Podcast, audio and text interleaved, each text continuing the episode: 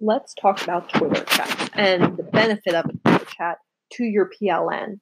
When you participate in a Twitter chat, this is where you're using a hashtag to basically tag the conversation. So let's say you want to participate in a Twitter chat on PBL, project based learning.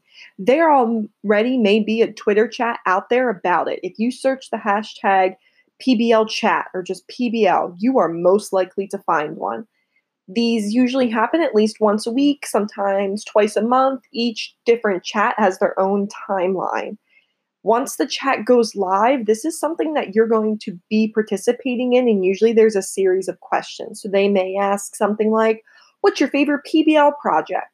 And you're going to answer, and then you're going to hashtag whatever their hashtag is, like PBL chat. And this way, that the people that are moderating the Twitter chat can interact back with you and then other people that are participating in the chat can also interact with you.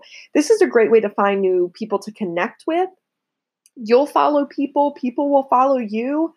And it's just a really great way to kind of get some information from other people, get some new ideas, and to put your ideas out there as well.